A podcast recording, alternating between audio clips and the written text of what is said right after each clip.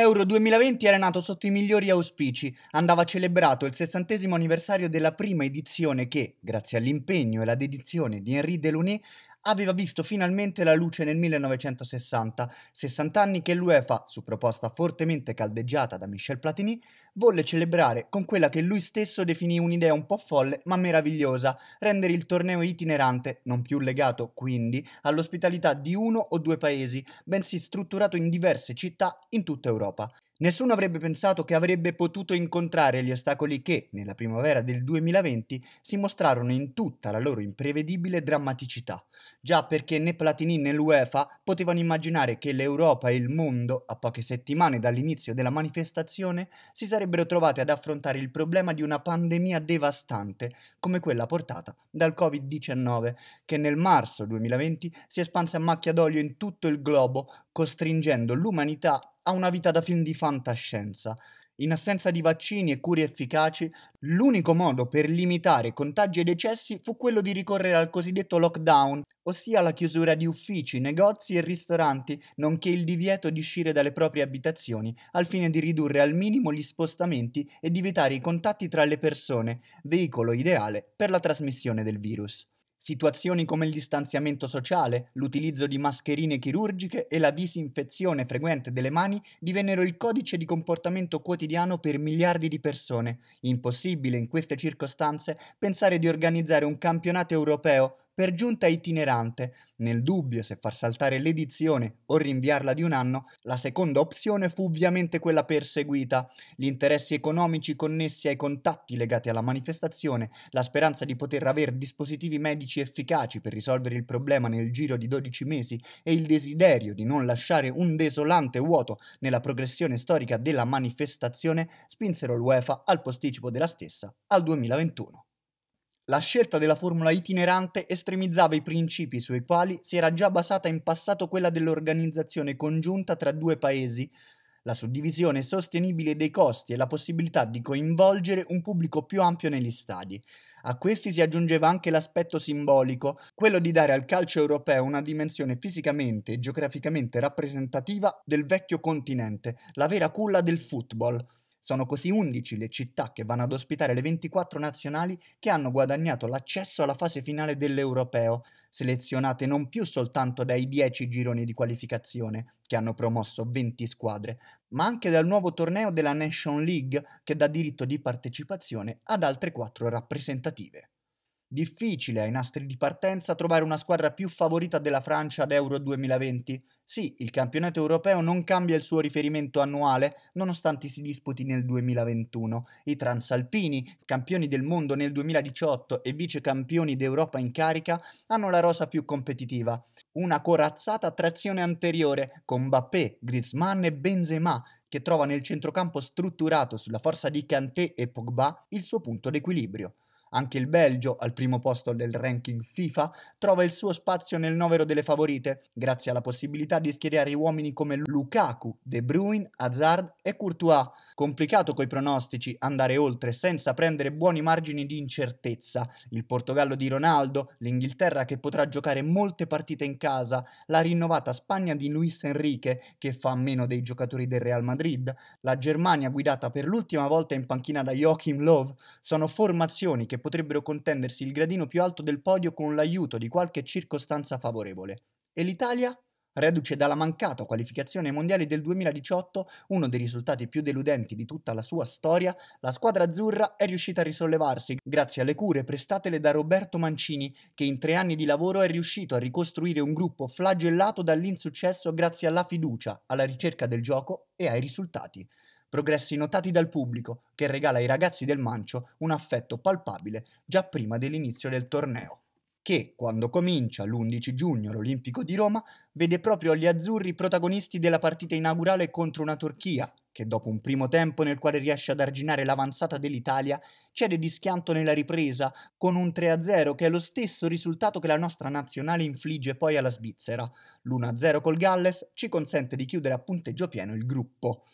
La prima fase a gironi si esaurisce senza improvvise defezioni, del resto il meccanismo che consente anche alle migliori terze classificate di avanzare agli ottavi lascia poco spazio alle sorprese. L'unico che è costretto ad abbandonare anzitempo l'europeo è il danese Christian Eriksen, il 29enne centrocampista dell'Inter, al 43esimo della sfida contro la Finlandia, si accascia al suolo improvvisamente per via di un grave malore. Solo il pronto intervento dei compagni e dei medici riescono a preservargli miracolosamente la vita. Ma la sua partecipazione alla manifestazione si chiude con quel momento di angoscia che tiene in ansia i colleghi e gli spettatori di tutto il mondo. Le prime esclusioni eccellenti arrivano agli ottavi, quando Belgio e Svizzera cancellano dal tabellone la presenza di Portogallo e incredibilmente Francia, la grande favorita del torneo. Italia e Spagna, seppur ai supplementari, hanno la meglio su Austria e Croazia, mentre l'Inghilterra doma con una prestazione intensa la Germania in un match dalle mille suggestioni. Nei quarti l'Italia incontra il Belgio, una partita che potrebbe essere già una finale e che gli azzurri vincono grazie a due prodezze di Barella e Insigne. L'Inghilterra, nell'unica partita dell'Europeo che gioca lontano da Londra, stende facilmente l'inconsistente Ucraina di Shevchenko. Spagna e Danimarca si inseriscono nelle semifinali, avendo la meglio su Svizzera e Repubblica Ceca. I bookmaker non hanno molti dubbi nel tracciare il profilo delle finaliste. Italia e Inghilterra non dovrebbero avere grossi problemi a darsi appuntamento l'11 luglio in finale. Ma chi ama il calcio sa che il pallone è rotondo e per staccare il biglietto per Wembley sono necessari a entrambe i tempi supplementari e qualche episodio favorevole. I bianchi di Southgate hanno bisogno di un penalty senz'altro discutibile per abbattere la resistenza di una Danimarca inferiore ma coriacea mentre agli azzurri sono necessari i rigori per avere la meglio su una Spagna sorprendente che riesce a mettere in estrema difficoltà i piani di Mancini.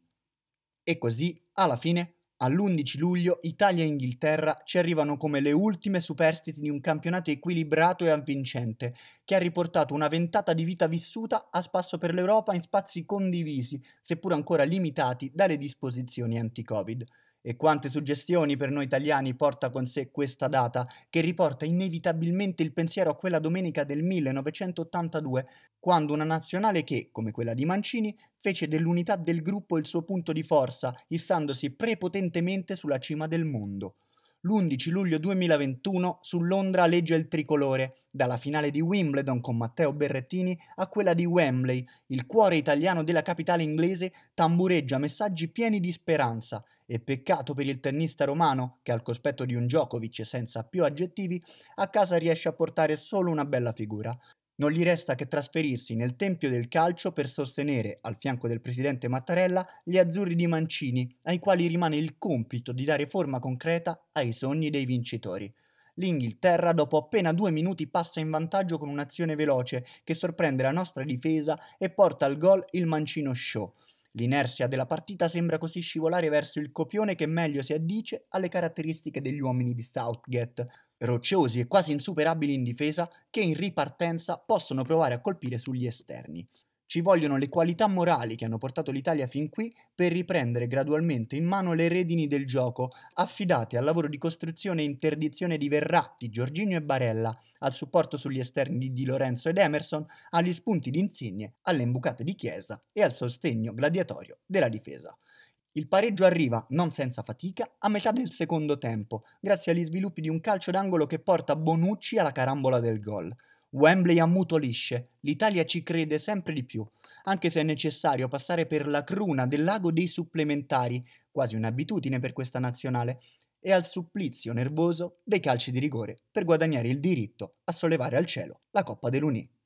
Ci pensa Donnarumma, il vero fuoriclasse della squadra, a graffiare la voce ruggente dei 7.000 italiani presenti allo stadio e dei milioni che, incollati agli schermi, non sanno a che santo votarsi per chiedere un po' di fortuna. Ma è la bravura di Gigio che serve per respingere gli ultimi due tiri di Sancho e Saka e dare il via alle celebrazioni.